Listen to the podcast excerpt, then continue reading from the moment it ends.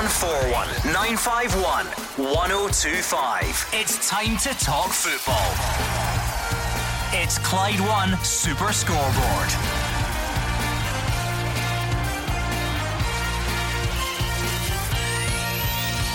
Good evening and welcome to Clyde One Super Scoreboard as we continue the build-up to the start of the new league season in Scotland. Celtic have Europe on their mind first though, with Mitchell underway in Champions League qualifying tomorrow.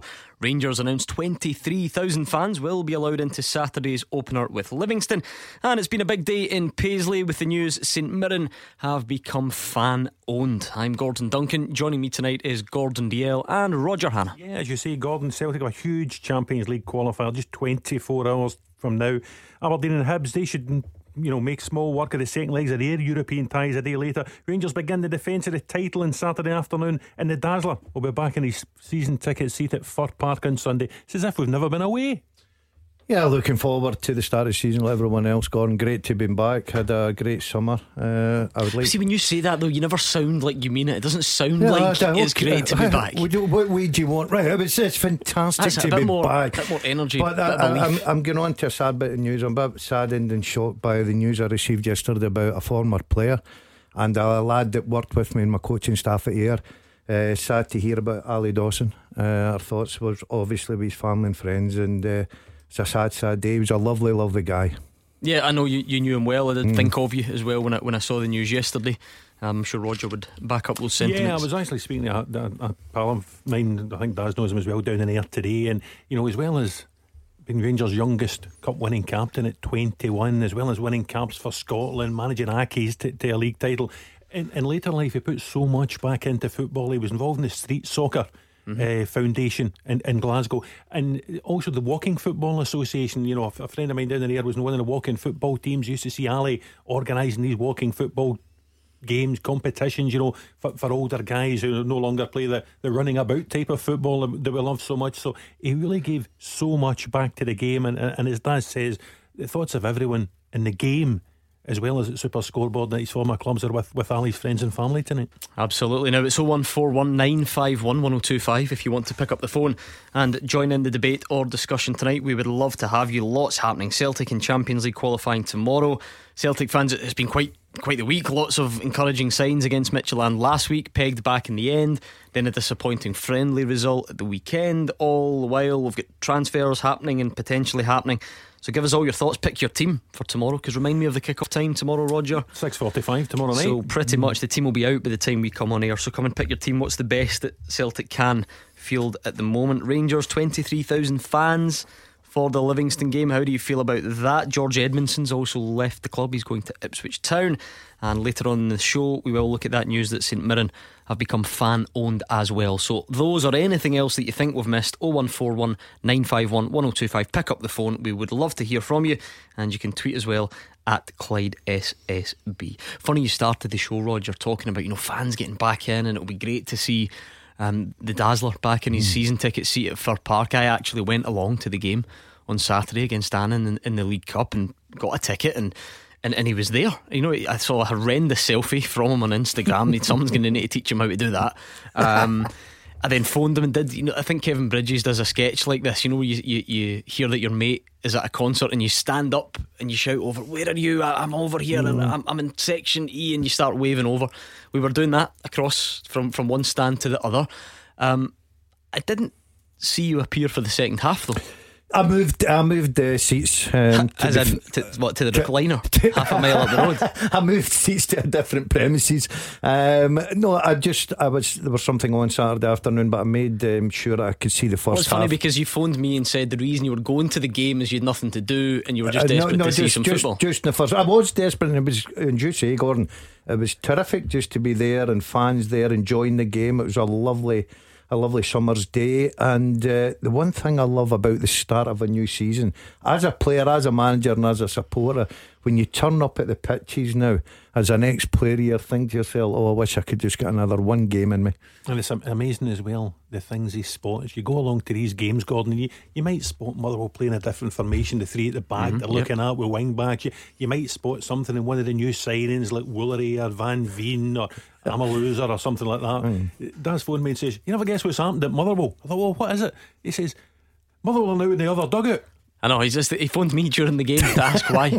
He never misses the big talking points, yeah, this guy. Yeah. And you're going to find that out between now and eight o'clock. oh one four one nine five one one oh two five. Pick up the phone, let us know what is on your mind. uh, In particular, big game for Celtic tomorrow. Lots of interesting stuff coming from Ange Postecoglou during his press conference today.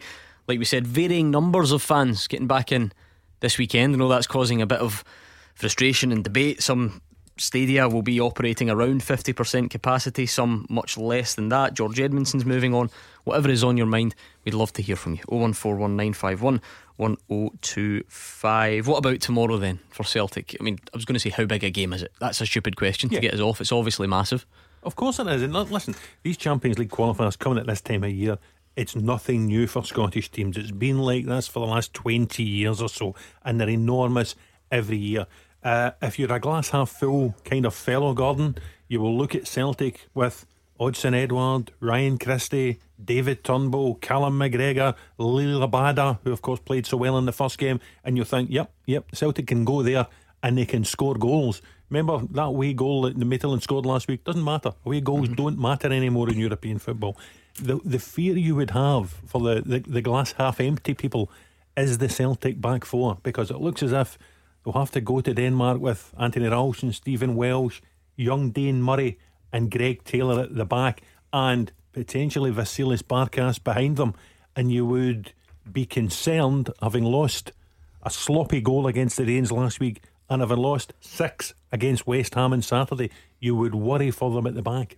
I'm with Roger on the fact that I think tomorrow night Gordon will need to score at least two goals, because uh, I don't think they'll keep a clean sheet. Um, but I think Roger's right in pointing out, as much as you can look at the defence and there's young boys in there and it'll be a difficult night for them, but I, I you know, sometimes the younger players, they can surprise you. Um, you know, they're thrown in at the deep end, bit of res- responsibility on them, and they react to that, and I'm sure everyone involved with Celtic will be hoping that's the case tomorrow night. But Roger says they're middle of run, they've still got some decent quality yeah. in there that can turn games and can win big matches for you. So what is a what's a full strength Celtic eleven at, at the moment? Throw that out there, even to, to see how the listeners compare and, and contrast their views. What what's the what's the best hope for Celtic tomorrow?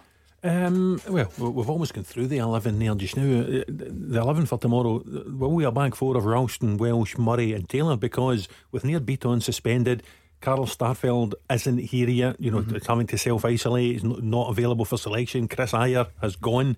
Um, so this is all. Hold on, hold on, just before we go any further, it's taken until he's left for you to learn how to pronounce his name oh, properly. Is Adger, that what you're telling Adger's me? Adger's away to Brentford. For the last four years he's been Adger. Now that he's gone, you're giving him his correct pronunciation. Listen, there's a Japanese frontman coming to Celtic. You have no idea the pangs of horror I've, I've got trying to pronounce his name when the season starts. So Chris Ayer, good luck at Brentford. Don't think I'd have done with him tomorrow night, I would think.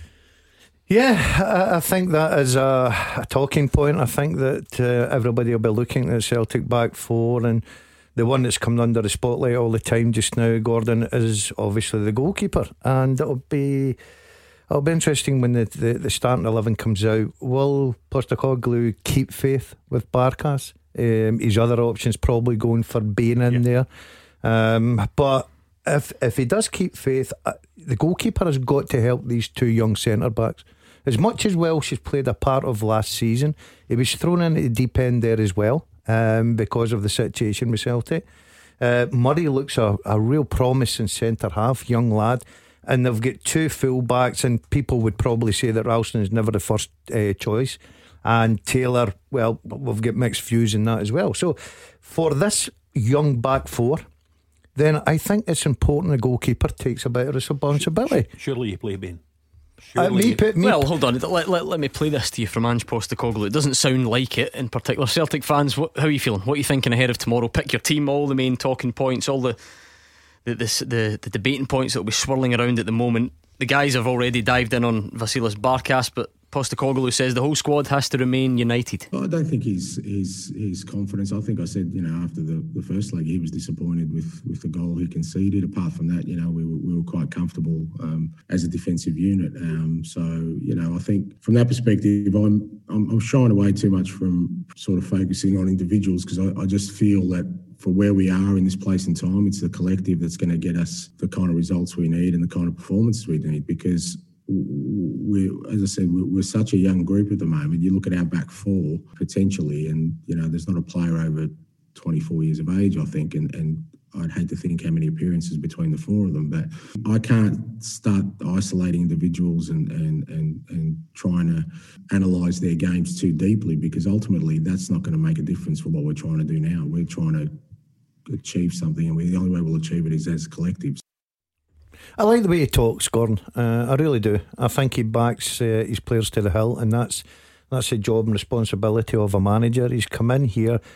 Will he be happy with the fact he's going into this game so important tomorrow with the back four and the goalkeeper? And, and she said there the amount of games that they've played together. Uh, Barkas's confidence can't be too high at the moment, because uh, he has come in for a lot of criticism. I'm, I'm sure Celtic, and I'm not having a go at the boy, but I'm sure a lot of Celtic fans out there don't have a lot of confidence in him. He's not shown me anything in pre-season that I think, yeah, okay, he's settled into the role now, he could be a big player for Celtic next year. I, I think it's it's obvious for me that Celtic need a, a top goalkeeper um, for the start of the season and over the next week or two. And these young lads like Welsh and Murray, they'll get great experience from us tomorrow night. Of that there's no doubt, and they can only learn from it. oh one four one nine five one one oh two five. There are a couple of a pair of Pauls on the line, both Celtic fans, both wanting to discuss tomorrow. Uh, let's go to Paul in Kirkintilloch and see how he's feeling. Hi, Paul. Hi, Gordon. Gordon, I've waited to come on. I've waited until you're back. Oh, it's very nice of you, Uncle Paul. People are going to think we're related, or I've sent you a fiver for that. But that's, it's nice to have you. What, what's your thoughts ahead of tomorrow? Uh, it's just uh, my thoughts tomorrow night. I'm, I'm not as doom and gloom as as a lot of folk. Uh, I was at the game last week. I was me and my son were lucky enough to get in uh, the, the stadium, uh, and up until uh, Beaton done his unforgivable pointed in the guy's face, and get sent off. Celtic are doing really well and were quite comfortable. Uh, the goal of Barkas is is not the answer, and uh, and this will just show again that you can't rely on him. His his positional sense is horrendous. It it doesn't look like a goalie, to be honest. But I think if they can, the the thing that the, the kind of worrying thing is that I'm not sure that uh, the Celtic team will want to play, will be able to play the system that Big Ange's wanting, because I don't think they've got the players for it. So I don't know if he'll be able to set the team out tomorrow night exactly the way he wants it. But if they don't do anything stupid, just clear the lines. Uh, I think I'm not as doom and gloom as a lot of people. I think I think we could quite easily get through the tie. Well, listen, Paul. Celtic could get through the tie, no problem at all. Um, you're quite right what you say. Midtjylland didn't look world beaters until Beaton was sent off after forty-two minutes or whatever it was last week. You, you now do need to ask questions of Beaton. I think that's five red cards uh, for Celtic, a lot of them in similar circumstances. All you know, just when he's back in that centre half row, he doesn't he just doesn't instill confidence in me, and neither, as you say, does Barkas. That's why I think it needs to be Scott Bain. Um, I thought Barkas was poor for the equaliser last week. I thought he was poor at at least a couple of those West Ham goals at the weekend. As you say, his positioning just it, it, it doesn't take up the same position as other goalkeepers take up. And when you've got a young, inexperienced back four, I, I, I think, you know, having someone with Scott Bain's experience, I know he's older than Barkas, hasn't played a huge number of games for Celtic, but he's played enough, and he's played big games, he's played European games, he's played Old Firm games. He's a solid enough goalkeeper. He's not a world beater either, but for me it needs to be Bain tomorrow night. Doesn't Did it sound to you there though that Ange Postecoglou's of a mind to, to change that? I mean, the, the, I don't, I don't this, know. We could probably do a full two hours on Celtic's goalkeeping position, yeah, alone, right? Because everybody knows, or most people acknowledge now, the goalkeeping role is about a whole lot more than keeping the ball out the back of the net. And I get that people will scoff at that and say, what are you on about? That's that's the number one priority, and I'm, I'm sure it remains that. But you can clearly see, if you watch Celtic, he wants his goalkeeper to do something very specific that, that maybe other Celtic goalkeepers in the past haven't quite been asked to do. Is that is that playing into the thinking? No, very possibly. Um, there's an irony as well that after Mitterland in midweek, they go to Tynecastle on Saturday night, where Craig Gordon mm-hmm. is currently in a club record eleven consecutive clean sheets for Hearts, and would, would extend it to twelve with a clean sheet against the club that let him go. So there's still talk of Fraser Forster, as there was last summer. Um, I would but be th- that's what I mean. I, I know this might surprise people who loved the, the eye-catching saves that Fraser Forster made, but it genuinely might, and I under, underline that, it might be the case that Ange Postecoglou doesn't think Fraser Forster suits what he's going to try and do. Um, that would be a worry if that's the case, because Fraser Forster is a significantly better mm. goalkeeper than anyone on the premises. I know where you come from, Gordon, uh, about the build-up and the way he's trying to play from the back, and the goalkeeper's got to be so comfortable. But first and foremost, I think every Celtic fan would like a goal that can make saves, and Forster's an absolute terrific goalkeeper. Right, that's the thing. Listen, I, I, I do get that. What I'm trying to say is, if, if Ange Postecoglou is identifying a keeper, mm. it's unlikely, and I'm not saying this is Fraser Forster, but it's unlikely it would be someone who would be terrible at the other side of the game. You know, it's going to have to be someone who does more than making saves, because well, otherwise th- everything he's trying to do won't work. Yeah, I could I could be totally wrong, but I think if Forster comes into the equation and he gets offered him at the right money and the right price, I, I think you put that to one side and take him. I know where you're coming from. I totally understand what you're saying about the style of football. I watched him uh, last week, and it was interesting that he was watch he was working on his fullbacks moving into mid-left part. It's an old Man, Man City thing. Pep Guardiola done it at Man City with his two fullbacks. I can totally understand it. So he's got a different way of thinking. I like the way this guy's going about his business. It's going to take time for him. I said that at the beginning of the season. He's come into a very difficult job. I don't think he should be judged. I think he should be given support and time for him to build his own team. Any manager, I don't care who you are, whether you've you've worked in Scotland or you've worked in Britain or whatever you may be, any manager comes into a situation is going to find that a difficult job mm. until he gets but, his players in and the way he wants to play. If you remember, that's Brendan Rodgers came in. Yeah, I was just about to bring that up. Immediately yeah. wanted a goalkeeper who was great with the ball at the feet. Signed Doris de Vries, yeah. then realised it wasn't very good with the ball at his hands. Yeah. And Craig Gordon get put back into the team. So for me, and I know what you mean, Gordon, mm. but for me the priority for a goalkeeper mm. is making the kind of saves that Barkas isn't making mm. at the minute. Um, Paul, but still confident enough for tomorrow? Is that an experienced back four, the, the question marks over the goalkeeper, can it still be enough? Hopefully it'll still be enough, yeah. I mean, they got a bit of fright on, on Saturday, I think, against West Ham, some of the young defenders, but hopefully that'll that'll spur them on. This team aren't West Ham or, or, or anywhere near it, uh, but again we just need to We need to take the chances. Uh, Edward is a shadow of the guy he was. He missed a couple of sitters last week as well. So if he's trying to get away, he's in the, the short window. He needs to pull his socks off away and start putting some of these away. Alright, let's head east then. From one Paul, who we will thank and send on his way to enjoy the rest of his night, let's bring in another Paul. This one's in Edinburgh. What's your take on Celtic at the moment, Paul, and the chances tomorrow? Uh, first of all, good evening, panel. How are you all doing? Good. Hopefully good. Good, thanks. Um, I uh, actually, at the moment, I'm uh, I'm completely opposite the previous caller. You know, um, going into the season with Postecoglou, for me, it's the biggest joke in the history of me being a Celtic fan. I've been a Celtic fan. I'm thirty-seven, so you know, I mean, I saw Liam Brady, I saw Lou Macari. You know, I went through the Tony Mowbray debacle, and um, you know. Uh, for me, this is this is the biggest joke of a lot of it. You know, we had Dyla at a time when Rangers weren't in the league, and there was no, you know, the the competition from Aberdeen was all right, but we had a huge operating budget above them, and we had the luxury of being able to bring in an, an experienced coach, albeit someone who'd still won a league in Europe. Um, I think what we've got just now, personally, I think it's a joke. You know, he's been appointed because he knows Mark Lowell. He's not been appointed because he has any of the credentials that are right for a Celtic manager. He's a board puppet. The majority of the players that have been brought in are players that have been brought in because they've been signed by the board and not Postecoglou. And I think it's going to be six months wasted and a six month start for Rangers. Now, this is interesting, Paul, because the vast majority, I feel like, of Celtic fans who get in touch with this show, on whether it's on the phones or on social media, like Ange Postecoglou. They like the way he comes across, they like the way he sounds, they're happy with him. They are hoping that he gets the resources he needs to go and be a success, and that's where most of the question marks lie. But you're not having the ma- why? Why in particular? What have you got against this manager? Not for Celtic. Celtic, you know, where we stand in terms of a financial position has obviously diminished as other leagues make more money. We've got a huge support. You know, we have some history in Champions League. I feel over the past ten years at times we haven't pushed on that, but at times, you know, we have had our results in Europe. Barcelona, Lazio, you know, I remember back, you know, when we were with Gordon Strachan with a, a you know, an operational budget that wasn't hugely significant, was getting us into the last sixteen, two years in a row, beating teams like A C Milan. You know, we are still a team that has more to offer to get a better manager than Ange Postecoglou. You know, a City group stooge. You know, absolute nonsense.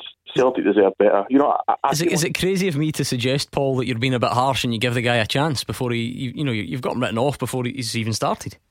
God, look at his C V. Do you think in any way, shape, or form, if you look at the rest of it, as I said, give Ronnie Dyler a pass. He was appointed at a time when the operational budget was low, the T V rights were low because of what was going on in the league. Which Rangers not been in the league, Hearts were in the league, Kids were in the league, right? At that point in time, we were trying to do a financial thing that was different. Now, we got lucky and got Brendan Rodgers, and that was brilliant. We brought back Lenny, we shouldn't have done that. But we had the opportunity last year now. Who knows what happened with Eddie Howe? But, we, you know, bringing in someone like Eddie Howe, a Graham Potter, someone who has the potential to bring the club on instead of somebody who's been coaching in the J League. Roger, we are a bit short on time, but I'm keen to get your thoughts. Well, I'm going to go out on a limb and say I don't think Paul's a fan of Celtic's manager. Well, listen, I, I think Ange Postecoglou has spoken quite well in the short time he's been here. That, but that doesn't really matter what I think, whether he speaks well or not. It's about winning games. If Celtic go out of the Champions League tomorrow night, it's not Ange Postecoglou's fault. I'll put that out there right now. Rangers won the league on the seventh of March. At that stage, Celtic knew they were going into this Champions League qualifier. At that stage, they knew Brown was going, El Yunusi was going, Kenny was going, Laxalt was going, Duffy was going. They knew there was a fair chance that Ayer, pronounced correctly, well and Acham wouldn't be there. They knew Julian wouldn't be fit. They knew they wouldn't be able to rely on Lee Griffiths. So five months on, next week will be the first week in August, five months on, how can they go into a qualifier with this squad? oh one four one, nine five one, one oh two five. Thanks to Paul. We'll take more of your calls next. You are the voice of Scottish football. Call oh one four one, nine five one, one oh two five. Clyde One Super Scoreboard. Gordon Dalziel and Roger Hannah are in the building, but they both want to speak to you. oh one four one, nine five one, one oh two five on the phones or Twitter at Clyde S S B if you would rather do that. It goes without saying we do like to speak to you on the phones and see what's on your mind. Christopher is on. He says Celtic need another left back desperately. There's one on the doorstep in Josh Doig, a young guy, sound investment. He'll go to the top. uh, Celtic not that I'm aware of looked at him. Hickey right back, Doig left back, he says. uh, I think it goes without saying the f- right across the back lines probably still remains a priority for Celtic, particularly the, the full back positions. Yeah, and it, it seems strange that Greg Taylor is suddenly the sort of old man, the veteran of that Celtic back four at the age of, what is he, twenty-four years of age or what have you, and only really been established in that Celtic back line for a season or so. Um, as you say, right across that back four, a right back. I think there'll be at least one, possibly two more centre halves coming in as well, and surely by the end of this window there'll be a new goalkeeper in too. Right, well, let's bring in Thomas, who's a Celtic fan, on the line. I think he's got a similar point to make. Thomas, take it away. Hi Gordon, how are you doing, Parham? Thank you. Uh, my, my, my point's about uh, Celtic, Gordon, and mainly the board. Uh, in my opinion, I think the board's the board's making a mockery of uh, Postecoglou. For me, I think the board should sit back and enjoy the way. It, it's, it's simple. We need players. We really need players, and again, it's going back to to olden times. The board no no no want to do this or no want to do that, but, but you know what I mean. It, it's a it's a pivotal season for us. It really isn't. I just I just feel the board's the board's just making a making a fully a fully empty. To be honest, we need a goalkeeper. Barkas is is rubbish. That's the only word I can I can describe him. See on that though, right? whether you agree that Celtic need a new goalkeeper or not, do you think Ange Postecoglou wants a new goalkeeper? Yes. You do? No, without a shadow of doubt. Just, just, just making sure, uh, because uh, otherwise, you know, the, the accusation that it's the board's fault. You know, if Ange Postecoglou is happy with what he's got, then in, in the goalkeeping department, it's not their fault. Do you see what? See what yeah, I'm, I'm yeah, getting at? Yeah, of course. Uh, I'd be uh, really surprised if he's not sat down and looked at that over the, the last month or whatever it was, and thought, I don't need a goalkeeper. I'm quite. Um, You know, I've got quite enough here, and I'm, I'm, I believe in these guys. Of course he needs a goalkeeper. I am with Roger. I will be surprised if he doesn't bring in a goalkeeper. Now he needs he, he needs a few players in, Gordon. I know he's signed a few, but he needs more players, because not just for the fact that have a strong start and a living, you need backup. Sure. With with the amount of games that Celtic are going to play, you know, and you know they need backup in every position. That's what happened when Steven Gerrard walked into Rangers. He built the team and he built backup every single position. Sometimes two, sometimes three real quality players, and it gives you such a lift as a club. And I think that Celtic need this as well. And I, me personally, I think a lot of Celtic supporters have not heard anybody coming on and saying we've not, we don't need a goalkeeper. I, that would be my first priority. And, and, I'd start goalkeeper.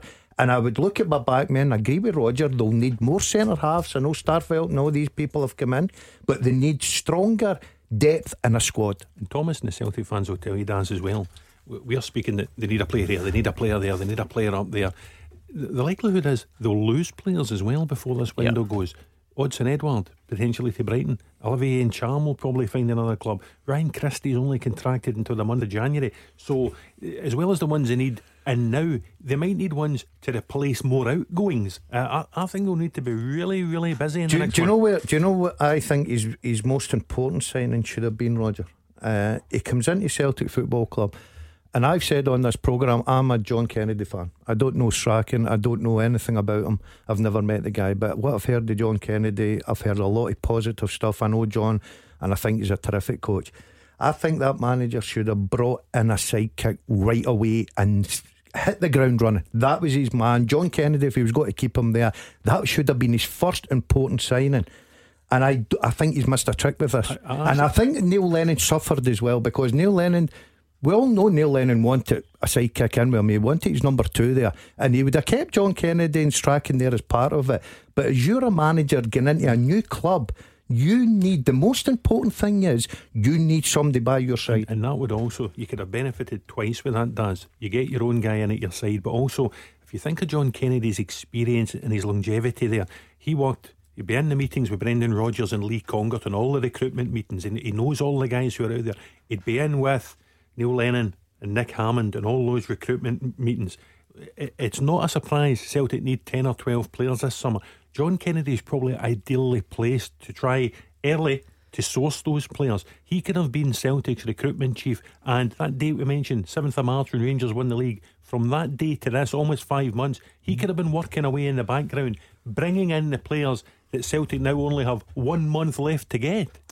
A month left, Thomas. How are you feeling about that? You still hopeful that maybe in a month's time, in a few weeks' time, you'll be feeling a bit better about the situation, or is or is the damage going to be done by then? What what what's why why so much fear? Why so much pessimism? Well, uh, it's just uh, the board's just uh, it's, it's took us to the, to the very last minute. You know, I, I don't, as I say, I don't think we need to. I don't think we'll win a league issue. I really, really don't, because we need players. Was that like, was that not was that not always going to be a huge ask though, Thomas? When you look at where both sides in Glasgow were come the end of last season, I know, I know, I know it's difficult for football fans of the big two in Glasgow to swallow, but was winning the league not going to be an unbelievable ask anyway? Yeah, it probably was. It probably was, but I, I just feel that, that we need, we need, we definitely need players, and as Daz said, I think we need more, a lot, a lot. Maybe a lot more, a lot more players. Mm. All right, well, I'll tell you what, Thomas, let's bring in your fellow Celtic fan, Jerry, who's in Uddingston. Thank you, Thomas. It was nice to, to hear from you. Jerry, what what's on your mind having listened to some of the opinions so far? I listened, listened over the summer. Um, I despaired of the Celtic fans at the time. I, I really like Ange Postecoglou. Um, I like how he speaks. He certainly looks like a guy that, that won't be messed with. Um, I like the football he's trying to get his playing. It reminds me of the, the football that, that Tommy Burns played. Um, and I enjoy watching good football. Similar to Thomas, I don't think Celtic win the league this year either.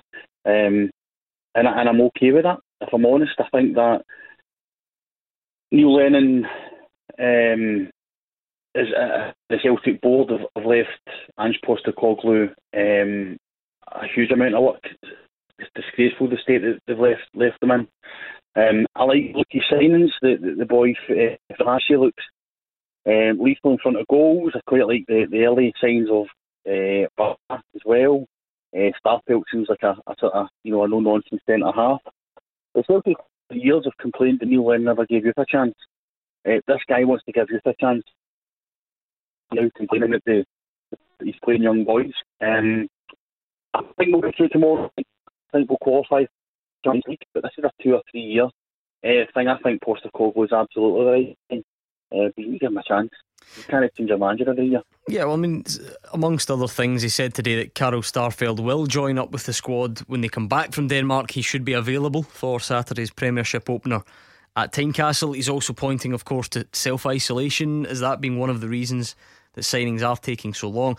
Uh, but for anyone who's in any doubt, he's trying to put the message out there that he is fully in control of shaping the squad for the season ahead, no one else. I think it's a massive challenge for sure, but you know that's that's why I do what I do. I love that. You know, I don't, I don't think um, I don't think there'll be any manager that sort of gets a, a you know a nice easy ride into a new uh, into a new job, particularly when you know it's a period of transition. I kind of knew I came into it with my eyes wide open. I knew this would be a massive challenge, particularly through this period. Um, knowing the amount of players we need to bring in and, and obviously me implementing my ideas and, and the fact that the, the important games come so early and, you know, all those kind of things, you know, I, did, I, I was well aware of them before I took on the assignment. So, you know, it's, it is, um, you know, you're flying by the seat of your pants for sure, but I, I love that, you know, I enjoy that. I mean, that's my challenge and, and I can't say that I'm working with it because I can influence things. You know, I still believe I can influence things, and that's what I'm trying to do on a daily basis. Thank you to Jerry. It's oh one four one nine five one one oh two five. What do you make of the numbers coming out today? Rangers fans, twenty-three thousand season ticket holders getting into Ibrox for the game against Livingston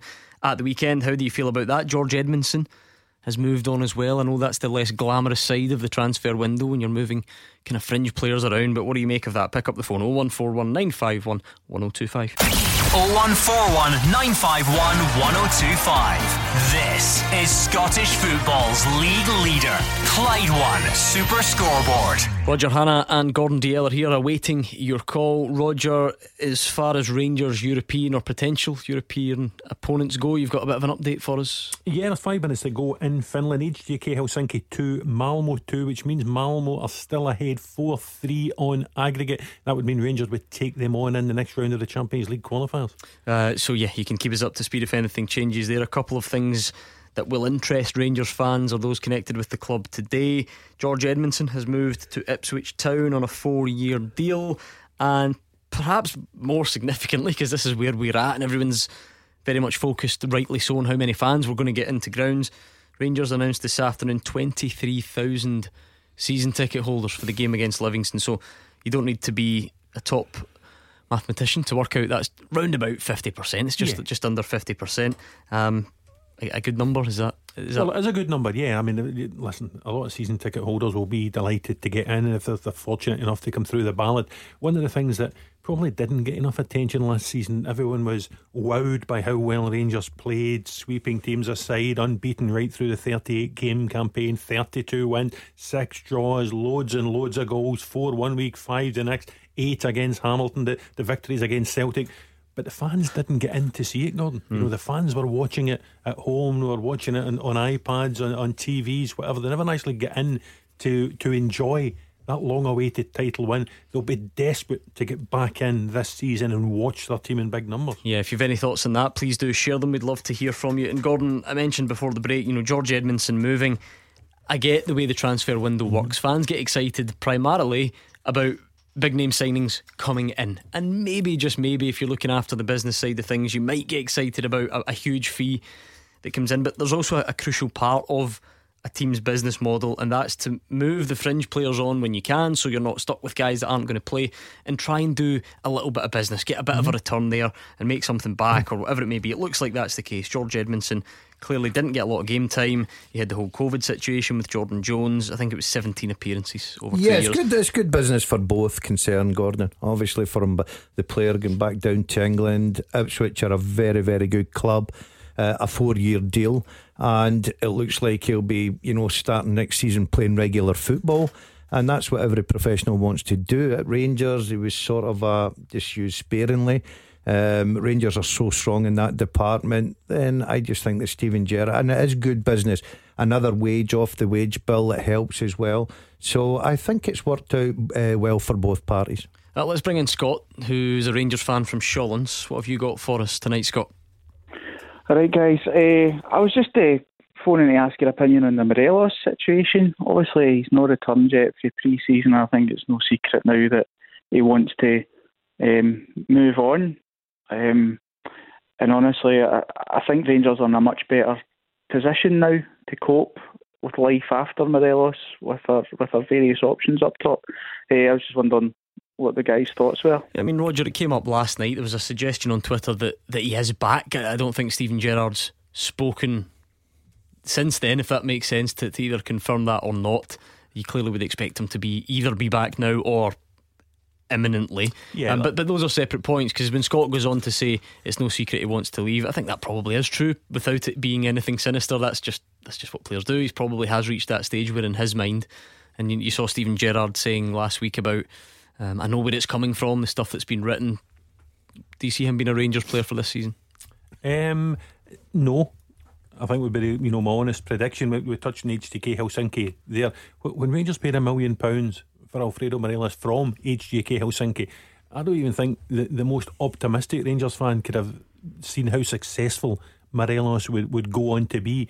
But the flip side of that is eventually ambition drives Morelos to go to not necessarily a bigger club, but to a bigger league, to go to a more glamorous league. If you're a South American player, you tend to be drawn by the Spanish league, the Portuguese league, leagues like that. No, no surprise that Porto are the team leading the chase to sign Alfredo Morelos. But Scott makes a very good point. If we were sitting here twelve months ago and there was talk of Morelos leaving, Rangers would have been left with probably Jermaine Defoe and Greg Stewart at that stage as striking options.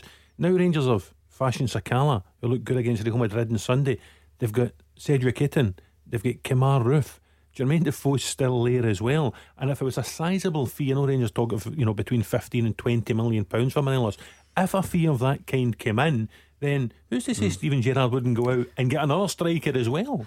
We kind of had all this discussion last week, uh, last season though, Scott, didn't we? And, and as Roger says, I know the situation was different with regards to Rangers' backup. Um But people probably thought then Morelos would go, and then he didn't, and he came back and played a slightly different role, but, but had a good season nevertheless.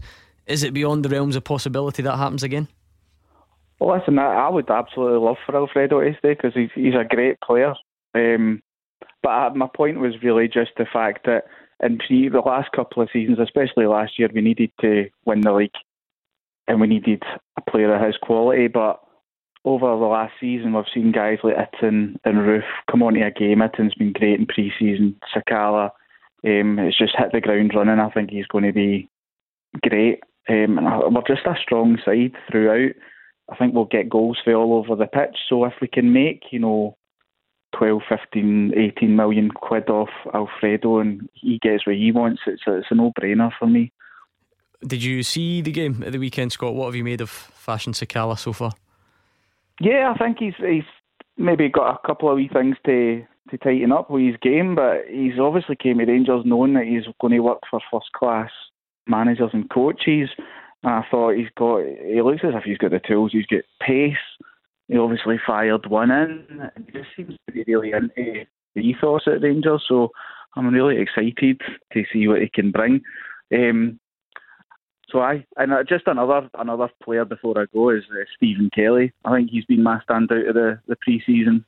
So I, I'm hopeful he'll get some more game time this year. Yeah, there's a bit of hype around Stephen Kelly amongst the Rangers fans, Gordon, had a good season with Ross County last year. Mm-hmm. Rangers fans seem to like what they've seen so far. Yeah, um, you always find one in pre-season that'll shine, Gordon, and he seems to be this guy. Um, I'll be interested to see if he does get game time, because if you look at the Rangers squad, it's a very powerful squad, very good squad, uh, competition for places. Um, you know, you go back to Morelos. Me personally, unless the money was really money you can't refuse, I would be doing everything in my power to keep him there. Sakala looks like, you know, he could be a real, real good finding for would, for would, be, would be much easier to let him go now though, compared to previous windows, would it not? Um, because of the cover. But I still look at, if Rangers were playing their biggest game of the season tomorrow with all the players that you're talking about, you, mm. Morelos would still be your number one. Uh, that's who I would play. Uh, I do like Sakala. I, I thought, and okay, we're not getting carried away, it's pre-season, but the lad's just into the club. He looked confident. He had a lot about him. Eaton's starting to settle in as well. They have got good cover there, but I just think we, we don't get rid of Morelos too quickly if I was a Rangers fan. Good man, Scott, nice to speak to you. Let's bring in Jason just along the road in Clydebank. How are you, Jason? You well? Uh, I know bad at all. Good, good evening, panel. Good to have you Hi, along Jason. with us, Jason. What's your point? Right, my point is the everybody's going on about how Celtic are going to build a team, but how could you build a team for the foundations with a manager that's got a, a year rolling contract? If he's if he doesn't get it done by Christmas, he's out the door. But he's signing people for three and four years worth millions. What if it all goes wrong with him in the space of a few months? How do the Celtic fans feel about a manager that's really no? He doesn't really know much about the game here. Well, I mean, Roger, plenty of Celtic managers have built something on one-year rolling contracts. It's kind of the way Celtic do their business. They've broken that mould a couple of times, but but generally that, that's just what Celtic do. I, I, I never really read too much into the length of managers' contracts, because if you want it, rid of them, you'll get rid of them. It's dead simple. If they don't win games, they get sacked and paid off. If they do win games, they stay in the job, that, and it doesn't matter whether you've got a one-year rolling contract or a five-year deal. Um, it's all results driven. What was that? Remember David Moyes to Man U? Was it not? Was it not like six year deal? Was it six? Mm. I thought it was eight. I knew it was something outrageous. Needless to say, it didn't. It didn't stop him getting getting bumped. Yeah, yeah. And, and that, listen, that is how football works. So the fact that Ange Postecoglou has only got a twelve month rolling contract, I, I don't think we can read too much into that. If he wins games, he'll stay. If he loses games, he won't. Yeah, I can't disagree. Uh, I, I wouldn't get caught up about the length of the contract, Gordon. Um, I, I don't think it would be fair that we get to Christmas and we're, we're looking at sacking this guy. I think you've got to give him two, three windows. I think you've got to look at this season, and if Celtic supporters can sit at the end of the season and, and believe that they're going in the right direction under the manager, then I think he deserves all the backing. It's a, as I keep saying, it's not his fault he's walked into a real difficult job. It's it's not a quick fix, because you're right about COVID and everything, and try to sign players and to try to get them into the team, try to work to the way he wants them to work. Mm. We're too we're too quick to judge. We've got to give this guy an opportunity. I know it's a pressure job, I really do, but I think there's a bit of time here for this guy, because I think a lot of Celtic supporters out there know how the situation is, and they're willing to give them the benefit of the doubt and give them the support. Jason, as a Rangers fan, surely you would see the benefits of keeping a manager, even if he's not winning things, as long as there's some sort of sign of, of improvement. That's what your team did, and it paid off, did they not? Of course, you're going to have a Gerrard, but he wasn't on a, a year's rolling contract. The guy was signed in, he brought players in, he built a team up. But yeah, but what about Roger's point though? Are we not reading too much into that? Celtic have given loads of high profile managers over the last twenty years one year rolling contracts. Celtic need to get a bit of stability in that club, and the only way they can do it is through a really good manager, because nobody else can do it. So they need another Brendan Rodgers, because keep Brendan Rodgers, somebody like him needs to come back. This guy's unknown, untested. Nobody knows what he's all about, but he's signing players for four years, and he could be by Christmas. It's not, a, it's not the first time it's happened, you know. So that's not different to any other manager, though, is it? And anyway, I'm going to go out on a limb here, Jason. As a Rangers fan, it doesn't sound like you're too worried about this season. Is that fair? I'm not too worried for the next five seasons, to be honest with you, because the, the foundations are set at Rangers. It's been built. It's been it's been built solidly for the very bottom tier, right up. And I, and, and I do think that they've done it well, and they've done their business well. They've had their, their tra- their, all their transfers all done, whereas Celtic are still fighting to get players in or out. I just think it's bad, and I think the manager's the wrong guy for the job, and that's why he's only got a year to do it. And if he doesn't do it in a year, it's bye-bye, isn't it? did try to, to, to, to tell Jason that Celtic give a lot of one year rolling contracts to managers. Yeah, no, listen, one, one of the themes, here's a prediction. We'll give our proper predictions in Saturday. Oh, I can't wait. Here's a prediction. One of the themes of this season will be Celtic and their patience with Ange Postecoglou. Now, I'm sure at some stage, prior to last season, we had Rangers fans in this show, not very many of them, but some who were less than enamoured at the progress that was being made under Stephen right, Gerrard. Remember the, the infamous Hamilton Accies night, the, yeah. the night after that, yeah. these phones were. Now, the Rangers board held their nerve.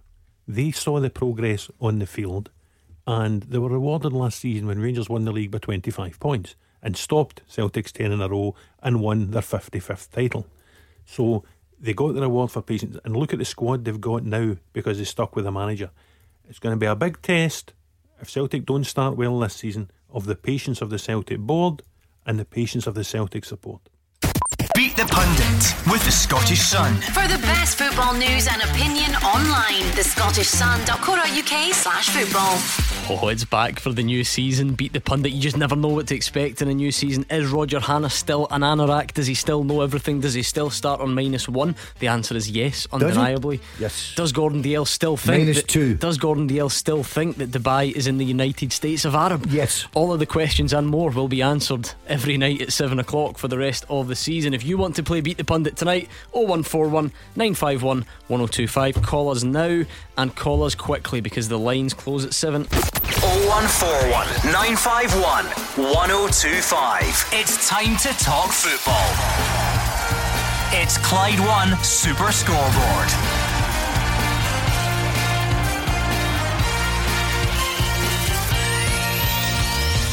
Roger Hanna and Gordon Dalziel are here. It's oh one four one nine five one one oh two five to get in touch with the guys. If you're just joining us, I've no idea where you've been, but you've missed Ange Postecoglou talking ahead of Celtic's game with Michelin tomorrow, talking Barkas and Starfeld and the squad ahead of the new season. Rangers twenty-three thousand fans into Ibrox this Saturday. How do you feel about that? And very soon after we play Beat the Pundit, we're going to touch in with the good folks in Paisley to hear about St Mirren becoming fan owned. An exciting time there. So St Mirren fans, if you've any thoughts, now is the time. Beat the Pundit with the Scottish Sun. For the best football news and opinion online, the scottish sun dot co dot uk slash football. Honestly, you know how you get excited about the start of a new season, the first fixture? This, that's how I feel about Beat the Pundit this week. Last night was the first one. Mark Wilson, he got taken to a tie break, but he won. But I feel like every night there's going to be something new for me to look forward to. I mean, has Roger Hanna still got his magic powers? Has any of the, the magic worn off? Mm. Have you upped your game since last season? What do you mean? I, I finished third. I, you had some you had some bumps along the way though. Yeah, about forty, fifty games is, to keep that standard that I, I mean had. It was the season that you, you uttered the yeah. answer, United States yeah, of yeah, Arab. Yeah, so yeah, was it? Live, that's not my proudest moment. Will live long in the memory. Got, got, got, I'm slightly unsettled, Gordon. Obviously the listeners won't know we're in a different studio. We are in a different studio. I, yeah. I, I have I've been kind of not quite mm-hmm. losing my yin and my yang or anything. I've just noticed uh, has somebody had you at Slater's?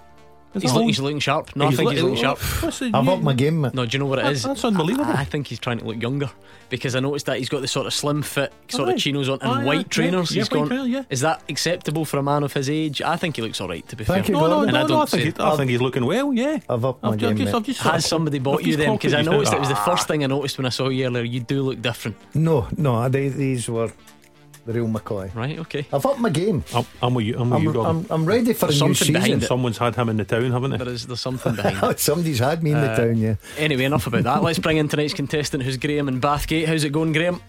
How you doing, guys? You'll want to play Gordon out of these two, surely. That question won't change season to season.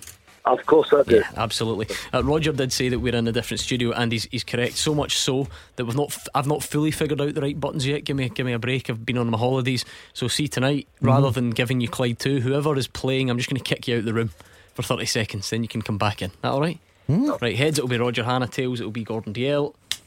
Ask and you will receive. It is tails. Gordon Dalziel, get out of the room. Go. Do you know get I out. guarantee go, go. you were doing that. Ridiculous from my neutral. It was, it was tails though. It genuinely was.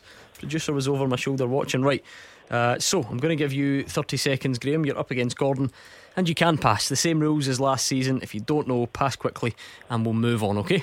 Okay, up. Right, good man. Your thirty seconds is on the clock and it starts now. Paul Hartley is the manager of which team? Uh, Clyde. How many Scottish sides has Louis Moult played for? Two. What nationality was former Celtic player Mark Crossas? Uh, Croatian. Name any of the sides that Rangers beat in the Europa League group stages last season. Um, ah. Who scored the winning goal for Inverness in the twenty fifteen Scottish Cup final? Pass. And which Greek side did Celtic sign Vasilis Barkas from? Um, okay, uh, let's bring Gordon Deal back. I didn't. I didn't think this through. Be honest. Did you disappear into a different studio in this building and then hear the questions that I was reading? No, I wouldn't do that. Absolutely no. You're raging. You didn't think of that, didn't uh, you? Um, yeah, see, and I left my phone as well. If you had just gone back into the office, this show's probably playing in the office, and you but, could have heard. You by could the have way, heard the questions. There's not going to be a more ridiculous statement than this show during the course of this season than you saying to him, "Now be honest." I know, I know. Right, come on. All right, sorry. I'm excited for a new season to kick off. Thirty seconds on the clock. Are you ready? Yeah. Right, let's go.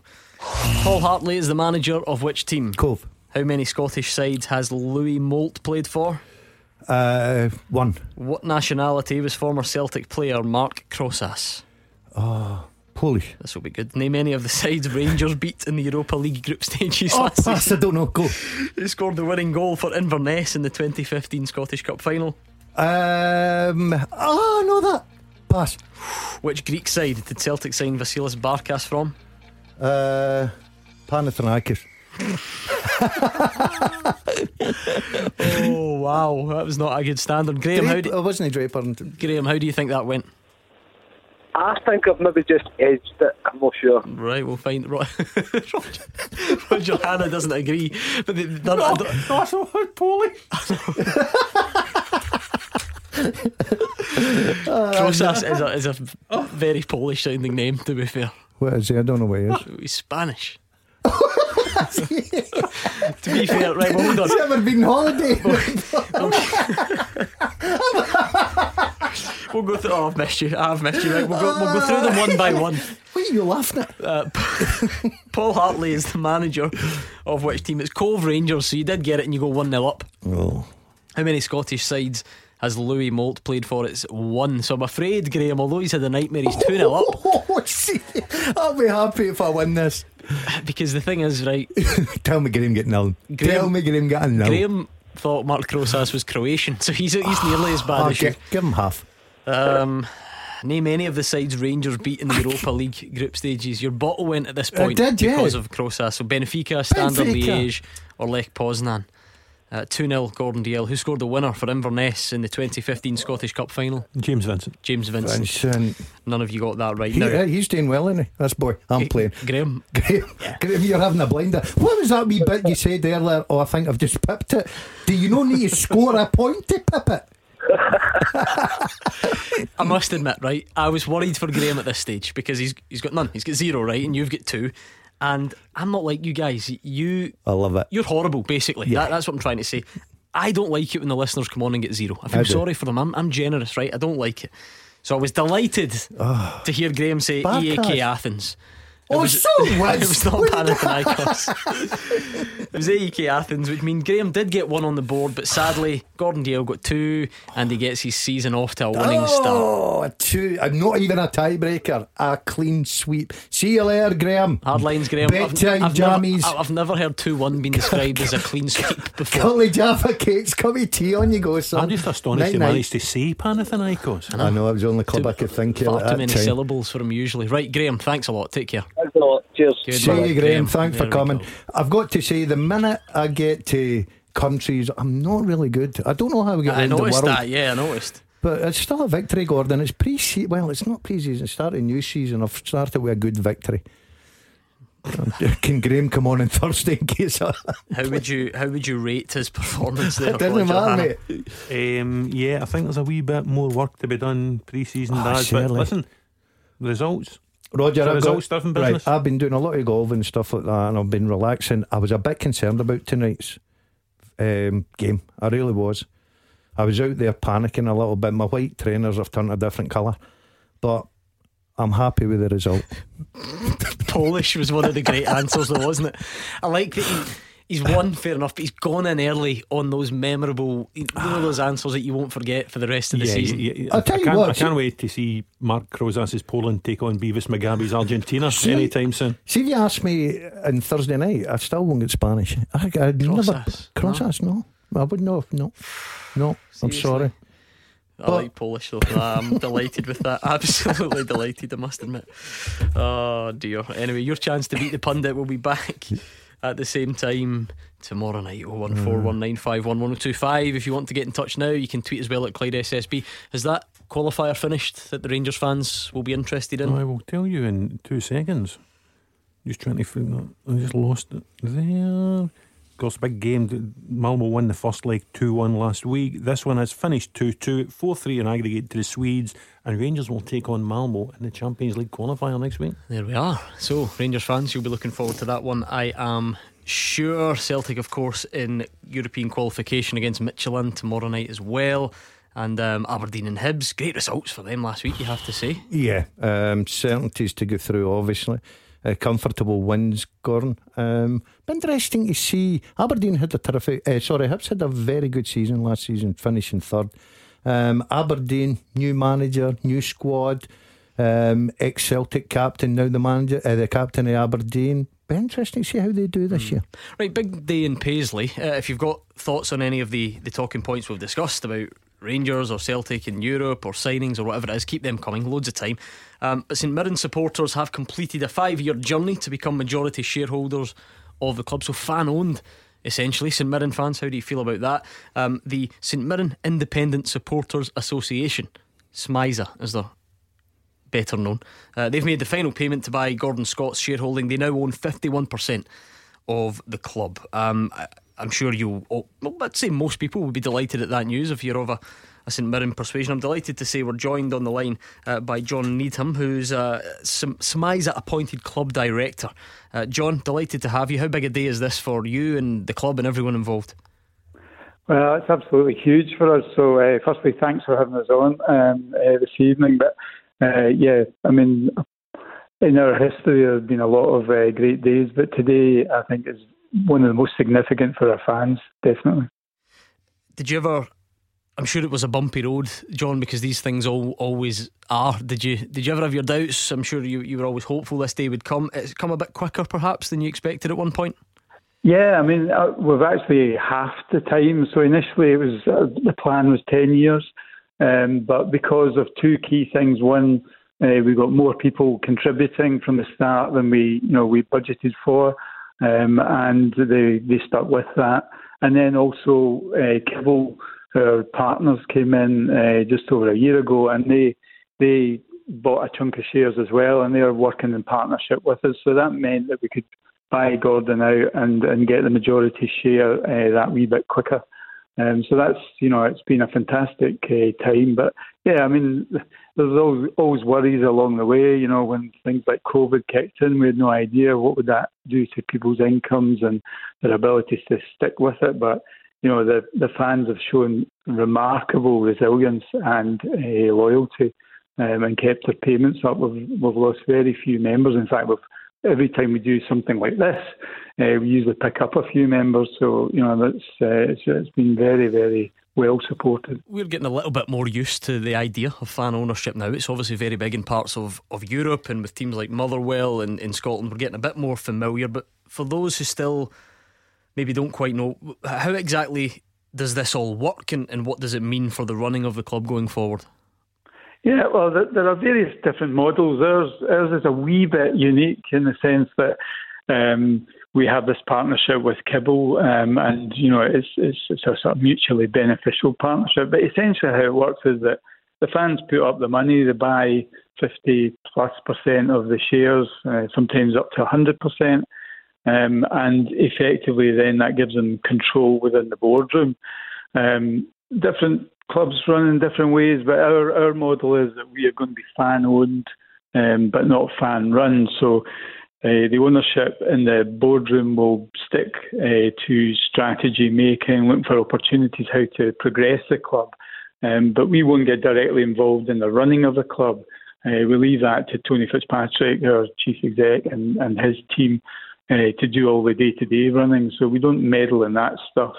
Uh, we focus our time looking at how we can basically increase income uh, and and become more attractive uh, uh, as, a, as a club on the park, you know, by investing in players, et cetera, et cetera. John, it's Roger Hannah here. It's a great Hannah. time to be a St Mirren fan. Not just today's news, but you're in that lovely stadium. League position was as high last season as it's been for thirty years. You were at two cup semi-finals last season. You've got a very promising young manager in Jim Goodwin. You've got some players that other clubs are coveting at the minute, and Conor McCarthy, Jamie McGrath, possibly others. How can the supporters help the club take that next step? Because you, you mentioned Tony Fitzpatrick's name there. Tony never hides his ambition. He's talked about St Mirren being top four or top six. He's talked about St Mirren qualifying for Europe again for the first time in the eighties, since the eighties. How do the fans help the club move forward again? Well, that's that's effectively well they've they've helped hugely so far, but um, that's effectively the next stage. You know, their support last year allowed us Uh, to invest in the first team squad, and we saw the, the difference that made. You know, with better quality on the park, um, and we made progress to, as you as you've outlined. Um, the next stage is for the fans to stick with us and, and allow us to continue to augment the club's income, um, and allow us to, you know, make longer term plans uh, around this, both the stadium and on the field, um, because we went through a period of having a lot of guys on one-year contracts, and that creates a huge turnover every year, and it's very difficult for the manager then to make progress. So we've we've gone more for a strategy now of signing guys on couple-year contracts, um, which allows uh, a greater degree of stability, and it allows Jim to establish a pattern of play. And I think we saw that last year. We were Uh, very difficult to beat, and um, had we been able to score a few more goals, I, I firmly believe we might have um, won silverware last year. So we want to go that one step further, and that, that is exactly what we want to do, is to use the money that the guys keep paying into Smythe uh, to invest in the club and allow both our academy to be invested in, but also um, on the on the first team side of things as well. Just finally, John, before we let you go, purely from a, a football perspective in terms of on the pitch, how much are you looking forward to this season? It's been an interesting summer when you look at the, the comings and goings, because guys who played a lot of football for the first team in recent seasons, like Dylan Connolly, Jake Doyle-Hayes, Ilkay Durmus, Jonathan Obika, et cetera, have, have gone. Um, but all the guys that have come in are real familiar names to us as Premiership football fans, like Charles Dunn and Curtis Mayne, Greg Kelty, Alan Power, Scott Tanzer and so on. How much confidence do you have in, in this squad going forward? Well, yeah, football's a fickle thing and you can never be certain, but I, I'm really excited about the new season. I think I think we've we've recruited well, we've recruited guys with experience, as you've, as you've outlined, um, and with hopefully a bit more attacking flair than we had last year as well. So, you know, if we can start to find the net, um, who knows? You know, there weren't many games last year where we were second best uh, in any area apart from maybe putting the ball in the net. Um, and, you know, we beat Rangers, we beat Celtic, uh, and as you said earlier, we got to two semis. So, you know, our plan is hopefully that if the guys can get the ball in the net, we'll be uh, in the top six and and uh, hopefully pushing for a place in Europe. St Johnstone have shown us what's possible, uh, Livingston as well. So, you know, we're not we're not that far behind them, I don't believe, and certainly weren't last year. So we we are very confident that we can we can have a good, if not better, season uh, this year. Uh, that was John from Smythe, an appointed club director on the day that St Mirren um, completed a five-year journey to be the fans to become majority shareholders of the club. So exciting times for everyone involved. John, thank you for joining us. Thanks for having me on. Thank you. Good man, that was John. We wish them all well. It's going to be an exciting season down Paisley Way. We're going to speak to Michael, who's a Hearts fan in Selkirk, and I've got a nice question for you coming up next. You are the voice of Scottish football. Call oh one four one, nine five one, one oh two five. Clyde One Super Scoreboard. We're going to speak to Michael, who's in Selkirk. He's been hanging on for ages. My apologies in advance. I do need to quickly give you this full-time teaser. Oh, and please remember, we do it on we do it on my terms. That's I don't hold on for you. What's the problem? Oh, that's when I was getting prepared. Oh, you didn't think your mic was on when you said hold on there, yeah, did you? Right. Yeah, that, right. uh, full, it was just adjusting his new belt. Full time at Clyde one dot com. Please keep your questions coming in. That's the beauty of the full time teaser, is you come up with the questions, you send it in, and pretty much we sit back and watch the, the pundits scramble to come up with mm. the answers um, towards the end of every show. This one's a bit of a joint effort, right? It was kind of inspired by Martin Burns, but he, he he's not all to blame, so it's a bit of a hybrid effort, right? But anyway, nine players who played for Celtic or Rangers last season but did not surpass two appearances. So they did play, but uh-huh. they didn't play more than twice for Celtic or Rangers last season. Last season, like, was Bolingoli one? Yes, I think he played once. Hey, Karamoko Dembele? No, he got more than that. Really? Mm-hmm. Towards the end, I think, did, wasn't it? I was going to say Mikey Johnson, but he played more than that, doesn't he? Yeah, he's not on the list. Now we'll leave it there. We've got plenty of time. So we're looking for oh. nine players who played for Celtic or Rangers last season but did not surpass two appearances. Let's see how you get on. Right, he's been waiting for ages. I, I do apologise. Michael, take it away. uh, Good evening, lads. Hope you're all well. Hope you've had a nice summer, and here's to another good season, hopefully. Absolutely, bring it on. What's on your mind tonight? Uh, what is is obviously it's about the attendances that's been given to all the teams. It just doesn't make sense, eh? Obviously the whole of Scotland's in level zero, so obviously the whole of Scotland's exactly the same. Yet I'm, I'm looking at the the Hearts Celtic uh, game for this coming Saturday. I've got a ticket, so I'm fine, but uh, for just over four and a half thousand have been given mm-hmm. for Tynecastle. um, I'm looking at Dundee today saying that um, every single season ticket holder that they've got will get a ticket for their game. Motherwell have given two thousand tickets to Hibs for away fans, mm-hmm. and obviously that's and, and obviously for the Rain fans as well. It just it, obviously Hibs had more than four and a half thousand at Easter Road last week for their European game. It just it, it just doesn't make sense. There's just no consistency in it whatsoever at all. Like. Yeah, yeah. I mean, I mean, you're right. If you're looking at it on face value, Roger, those numbers are all over the place. Rangers, we, we told you tonight, twenty-three thousand. So that's round about fifty percent, maybe just a bit under. Motherwell, six and a half thousand. That's home and away fans. So that's nearly fifty percent of Fir Park. Hearts, though, home fans only, I think, unless I've misread that. And it's four thousand three hundred, so that, I think that's under twenty-five percent for Hearts in terms of Tynecastle's capacity. Aberdeen are at six thousand three hundred. Now, Hearts have moved to try and clear this up tonight. I do have a statement. Um, and they've tried to, it says, we're going to try and clarify the rationale behind the City of Edinburgh Council's decision. So that's per, that's perhaps your first clue as to yeah, why these things are different. Um, they talk about submitting for the fixture against Inverness. Um, a physical distance capacity application. um, They wanted to welcome nine thousand nine hundred. We were told that based on a one metre distance per each person within the stadium, the maximum would be allowed would be six thousand. um, We required to have two empty seats between each person. uh, For the first game at Tynecastle following this advice, we were allowed fifty percent of the physical distance capacity. uh, So for last Sunday's game, they permitted three thousand. Because on and on, I don't want to throw too many numbers out there and confuse things. um, But for the second game, they were allowed seventy-five percent of that physical distance capacity, and therefore the number permitted for Saturday, four thousand five hundred. They then talk about it going up to six thousand um, for the, the Aberdeen game on August the twenty-first. Again, the key line: the decision ultimately rests with the City of Edinburgh Council. We'll continue to work constructively with them.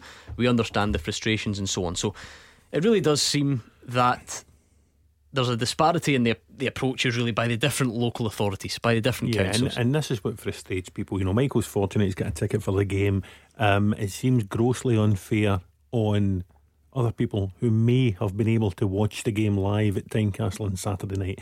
Um, how on earth can the City of Edinburgh Council have different rules than Glasgow City Council or Dundee City Council or other councils around, around the nation? You know, what frustrates people is British Grand Prix a couple of weekends ago, one hundred forty thousand people at Silverstone. The Euros final a couple of weeks ago, sixty mm. odd thousand at Wembley. um, Michael, to be fair, I think on those you, you're in danger of comparing apples and oranges. But yeah. when we've got teams within the same league, then that's where it Absolutely. becomes glaring for people. I was just about to say, the figures you used show the inconsistency. And also the, the rules in society nowadays, Gordon. You know, Michael could go into a pub, into a restaurant, into a shop, into a you know shopping mall, a supermarket before the game on Saturday, after the game on Saturday. There's no, none of the same physical distancing rules are operational in there. So why do they need to be operational at Tynecastle? And why is Tynecastle um, losing out compared to the likes of Ibrox or Dens Park or Fir Park or Pittodrie this weekend? It does seem mm. unfair on Hearts and their supporters. It goes without saying, Michael, I can detect a real frustration from your fellow Hearts fans on this one. Yeah, obviously there is. I obviously going on to like the Hearts uh, forum and what have you. But Roger's saying different councillors.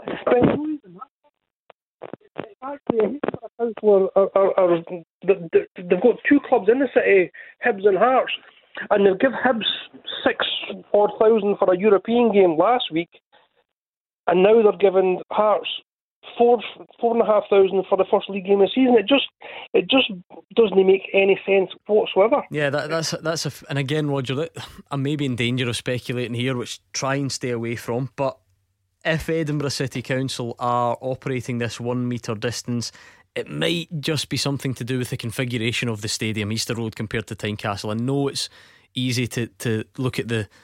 The top line, if you like, the number, yeah. and say, oh, hold on, they, they've got more than. It might just be something to do with that. I assume, and this is where I'll get really confused if it's not the case, I assume Edinburgh City Council have at least used the same guidelines, but albeit come up with a different number for, for Hibs and Hearts. Yeah, you would ha- you would have to believe so. But, you know, it, it's no wonder Michael is frustrated about it, because it does seem ridiculous that the first game Super Scoreboard will cover on the show on Saturday, Ibrox, Rangers against Livingston, twenty-three thousand, just shy of fifty percent of capacity.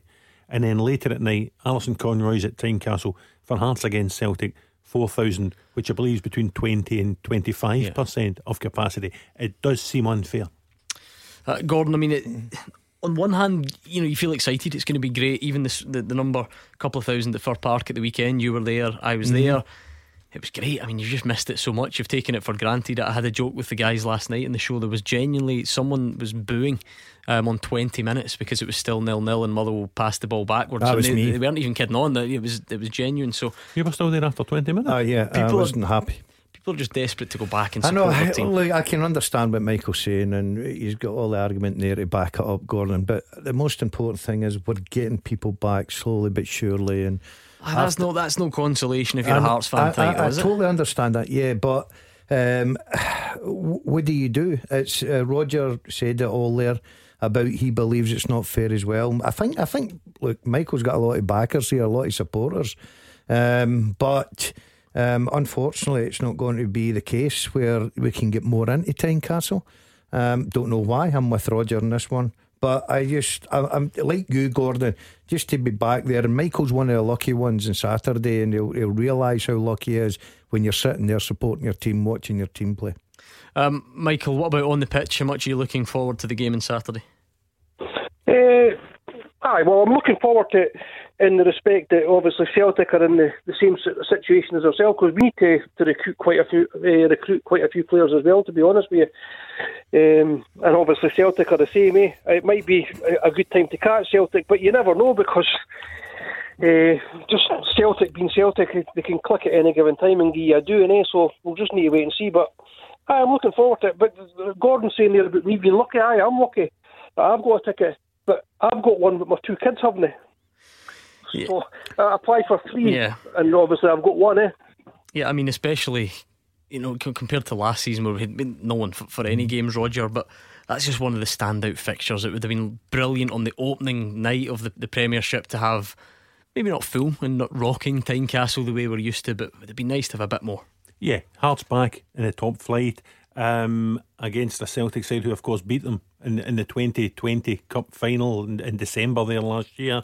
Um, live on the telly, eight o'clock on a Saturday night. It is the perfect mix, really, and it would have been great if Tynecastle was was rocking, absolutely jam-packed. Unfortunately, also, that's also the, the players, uh, Roger, and the boys will tell you, Mark and Alec and Fraser and all these boys that are on this programme, it's played at Tynecastle when it's been full.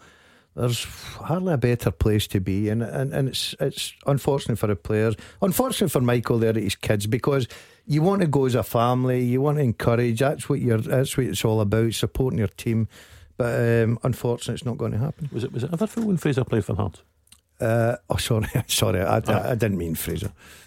Uh, Andy will probably presumably be playing this weekend. Yeah. He'll be involved. Yeah, he, was, yeah. he was in last night. Very much looking forward to it. oh one four one nine five one one oh two five. Thank you uh, to Michael, who is a Hearts fan from Selkirk on Twitter. What have we got here?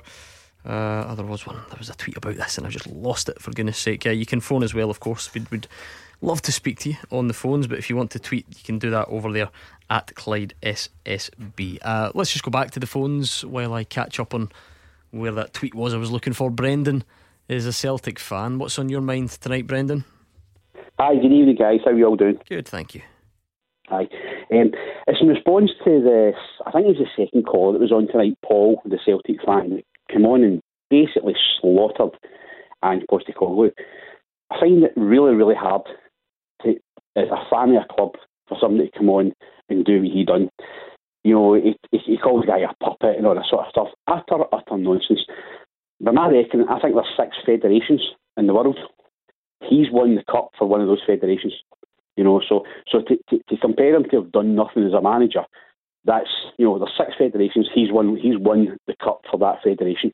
You know, which to me is a, a good a good sign. I like what the guy said. The guys have already sort of come back and said that. Um, I think the caller, I think if I remember right, he said he was thirty-seven. So if I go back over the last twenty years, Celtic have won thirty-five out of sixty domestic trophies. So that guy's been fed, he's been spoon-fed steak the whole time. Celtic fans, Rangers fans, any fans of clubs, you know, you're a fan of a club, good time, bad time. No just no just in the good times. You know, so Paul, have a word to yourself, Paul. You know, so Can't, yeah. can't disagree with him, Gordon. I thought that everybody, yes, you've all got your opinions. I thought the lad was a bit unfair. Um, I think we've got to give um, this manager time. I think we've got to be patient. Right, we're, we're always told you don't get time in Glasgow, so how are they going to no, work? Because, that, that, sounds like, th- that sounds like those two ideas are very much I think it's a different situation. And, and I think you will be given time. And I think a lot of Celtic fans out there will give him time. Of course, if he gets off to a bad start, there'll be some fans that gives him a bit of um, you know, stick, bit of criticism. Of course, that comes with the territory. But I just believe that because of what's happened to Celtic over the, the last months, and Roger was saying there about, you know, you can get back to March. You brought a guy in, he's not a miracle worker. He does need time. Um, and I think Celtic fans, the majority of them, appreciate that. The good thing is, if he can come in here, get his stamp his own way of playing and bring his own players in, and, and Celtic fans start to see it progressing, I think that will be enough to carry him. And I do hope that he gets all the support and all the backing. But to judge him because somebody says, well, he's not won anything, he was so many down the line choice, I think that, I don't think that's right. I think Celtic have decided this is a manager, give them the backing he needs, and then at the end of the day, if he's successful, great. If he's not, then we all know what happens to managers. What will satisfy you this season then, Brendan? What's the bare minimum? Um, I think I, I'm confident that Celtic can go in and win the league. I'm I'm confident in that. You know, as I say, as as I say to folk, you know, in this country, two teams are going to win the league. So if one, if, if you call it a two-horse race and one horse falls, the other horse is just going to walk to the league. You know, and that's what happened last year. It was all a lot of it was our own doing. A lot of it was definitely our own doing, from internally, player signings, a lot. You know, but my my, my mark of a good manager is somebody who would go and win cups. Now, Stephen Gerrard's not won a cup. You know, so so if, if Rangers had won a treble last year, I might be a bit more worried. You know, so but I listen, mean, they've done well. Good luck to them. You know, but I'm I'm not. I'm happy with the signing that's been made. I'm happy with the, with the potential that's coming in. I like the sound of this. Um, Tara, the, the the the Japanese boy from Man City, who's there's a, a wee rumour that's that's that's progressed a wee bit further. I think it would be a good signing as a compatriot for, for Furuhashi, and I think the fact that the guy's played in Northern Europe is a good a good mark. mark uh, Brendan, I agreed I agreed with you in the first part. I'm going to disagree with you in the second part. A sign of a good manager isn't someone that wins a cup. Sign of a good manager is someone that wins a league over the course and distance of the season.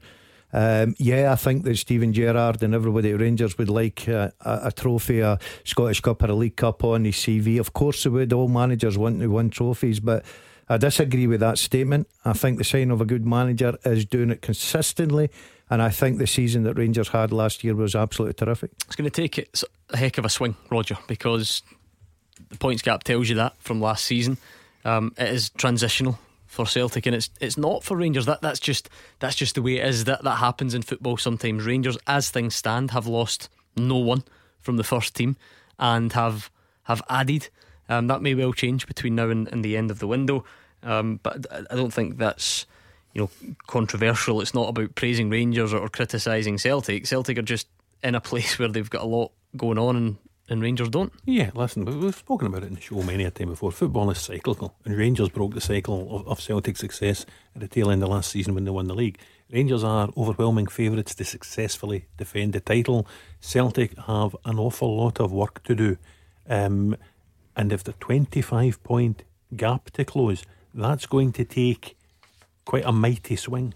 Okay, thank you very much to Brendan. oh one four one nine five one one oh two five. How are you getting on this question? It's nine players who played mm. for are, Celtic are, are or Rangers. League games? Uh, no, not any, necessarily. Any so they did play for Celtic or Rangers last season, but they did not surpass two appearances. It's hasty one. So they basically played once or twice. No. Hasty, no. What about George Stuart? Edmondson? Yes, George Edmondson, who's yeah. now moved on, of course. And he scored an own goal in the game. Stuart? Nope. What about young Adam Montgomery? Yes. Mm. And I'm just trying to think of youngsters that played at the end of the season. Did Leon King get on for Rangers? Twice. So well done, yep. Oh, good shout, Roger. Okay, you've got four down, five to go. We'll try and get them next. oh one four one nine five one one oh two five. This is Scottish football's league leader, Clyde One Super Scoreboard. Roger Hannah and Gordon D L are here on the home straight of tonight's Clyde One Super Scoreboard. You can phone us, you can tweet us, you can turn up at the door. We'd probably prefer if you didn't, I think. It must it must be said. um, Chris McNulty's on about the fans and the, the various numbers. He says we're allowed fifteen hundred home fans in on Saturday. I think he's a Morton fan. uh, I think that figure came from Inverclyde Council. No away fans, which is strange, as some teams are allowing away fans in. And that was in response to David Healy, who's a St Mirren fan, and says just over a thousand in an eight thousand capacity at St Mirren. Can you try and get a statement, please, because the fans can't seem to get one. And Benidorm Celt, just on the topic from just before the break about, you know, the swing and, and what has to happen this season. Benidorm Celt says it's not that big a swing. Martin O'Neill did a twenty-one point gap in two thousand, two thousand one and won a treble. Yep. uh, But can I just ask one of those last tweets, how can the St Mirren fans not get a statement? St Mirren fans own the place. Very good, I was waiting on that. um, What about Benidorm's point about the twenty-one points, Martin O'Neill? Are these yes, situations it, it, remotely comparable? No, because Martin O'Neill spent six million in Sutton, six million in Lennon, six million in Hartson, four million in Thompson, and various others. I wonder how they beat, beat me at Hampden that semi-final day. Is that all it was? They had a bigger budget. Alan Thompson goal, wasn't it? Yeah, Larson, yeah. Did Larson score two? Larson scored one, yeah. They were lucky that day, I'll tell you. We had them on the ropes. You did? We'd have spent an hour twenty I grand. There. I remember it. Honestly, they did have you. I don't remember a single Celtic player standing in the ball and saluting. No, exactly. Right, move on. Do you know, every time that that clip surfaces on Twitter, whether it's the anniversary or whatever, somebody sends me every single uh, time. Yeah. It happened when That's I was off. That's me send you. I, I, no, are you joking? You I, run away from it. I appreciate it so much. Have you still got Barry Ferguson's shirt? No, God, that was horrendous that day.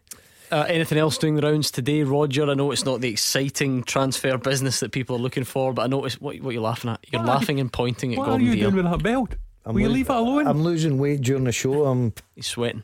um, Hibs have got a new chief executive. Yes. I know that's not that exciting for people who want big money signings, but you know, these things are very important. Well, they are, because if, if you look at some of the success Hibs had in recent years, a lot of it was laid at the door of Leanne Dempster, who Hibs took from your beloved Motherwell back in the day.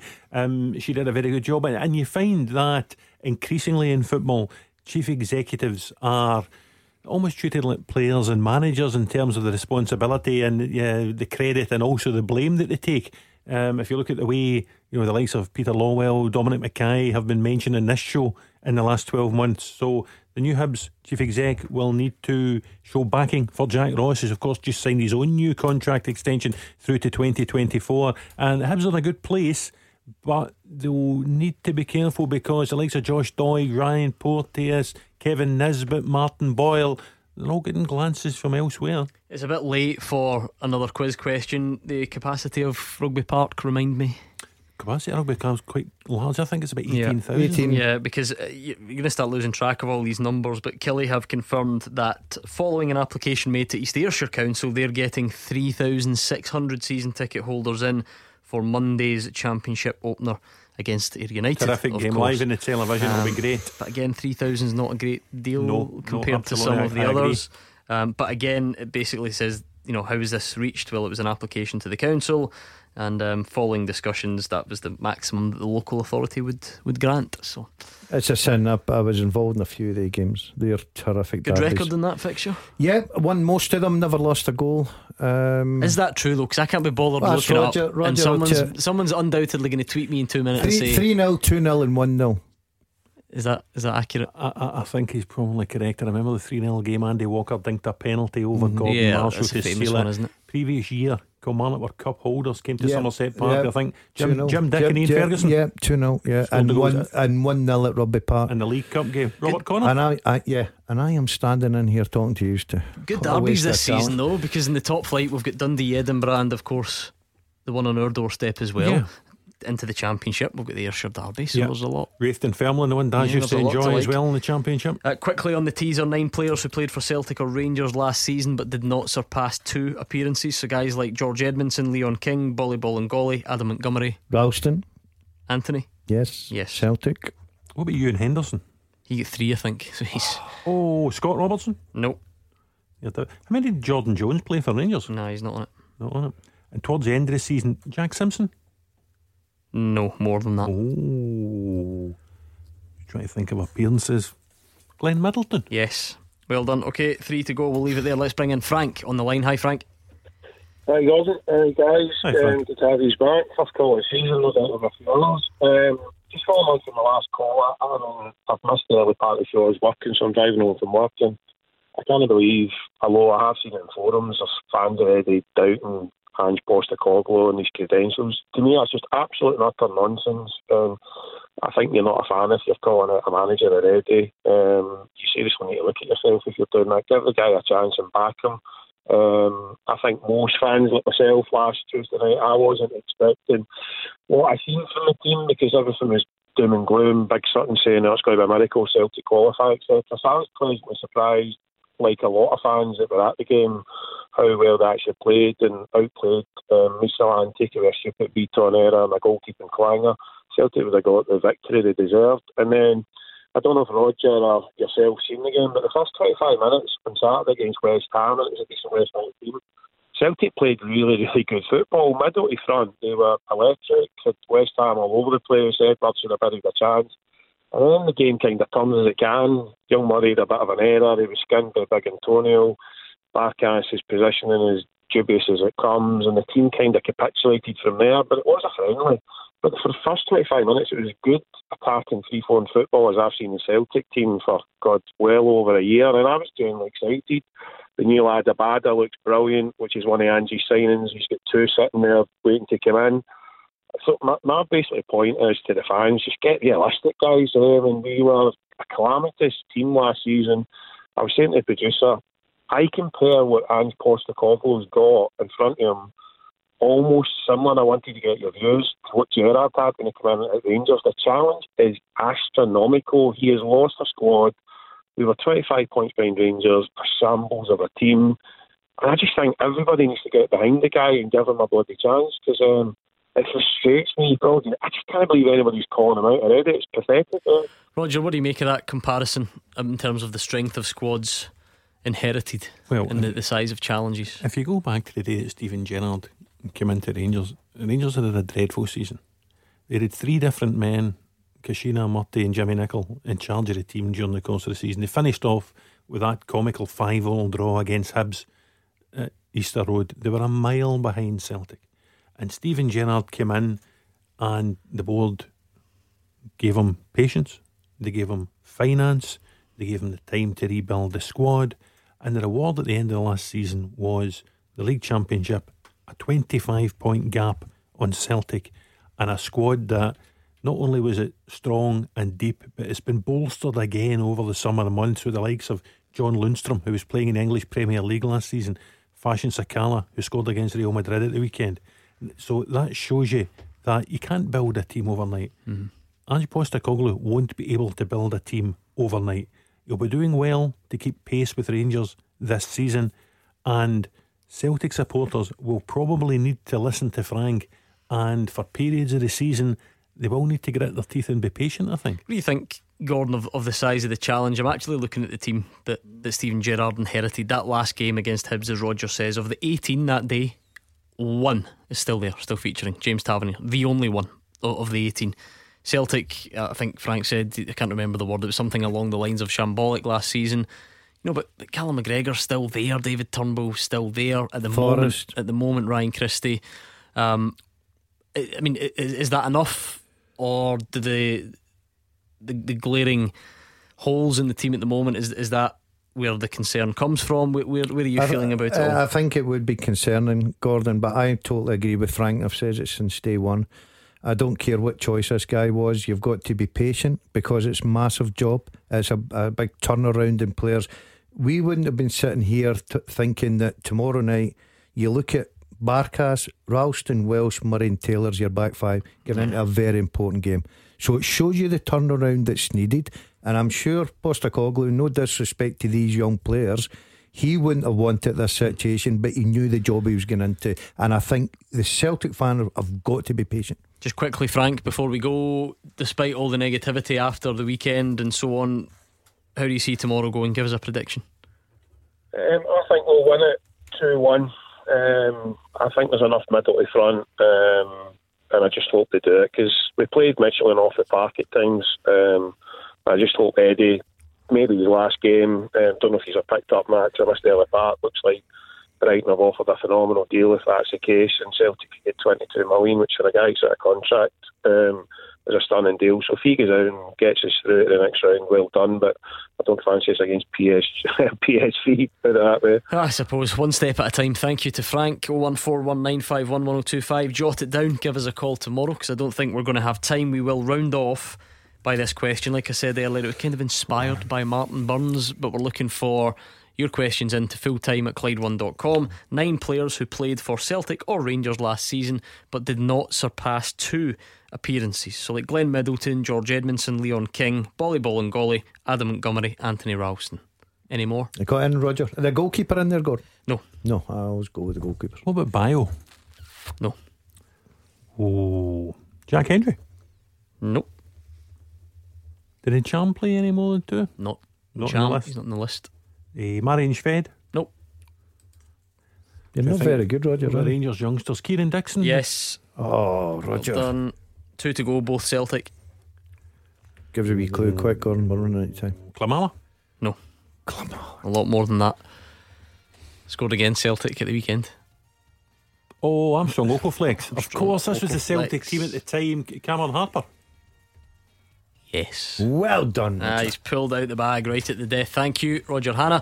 Thank you, Gordon D L. You were a bit of a spectator during that, that teaser, but you got, got, you got your phone. victory on Beat the Pundit, yeah, so that's yeah. fine. Uh, right, thank you to the guys. Thank you to you, though. The biggest thanks, as always, goes to you lot who take the time to phone in or tweet or just joining us. Uh, we really do appreciate it. We're back tomorrow at six. Big night for Celtic. Gary Caldwell and Alex Ray joining us in the studio, so make sure you join us then. And in the meantime, you can just stay right there. Callum Gallagher's got you. He's up next.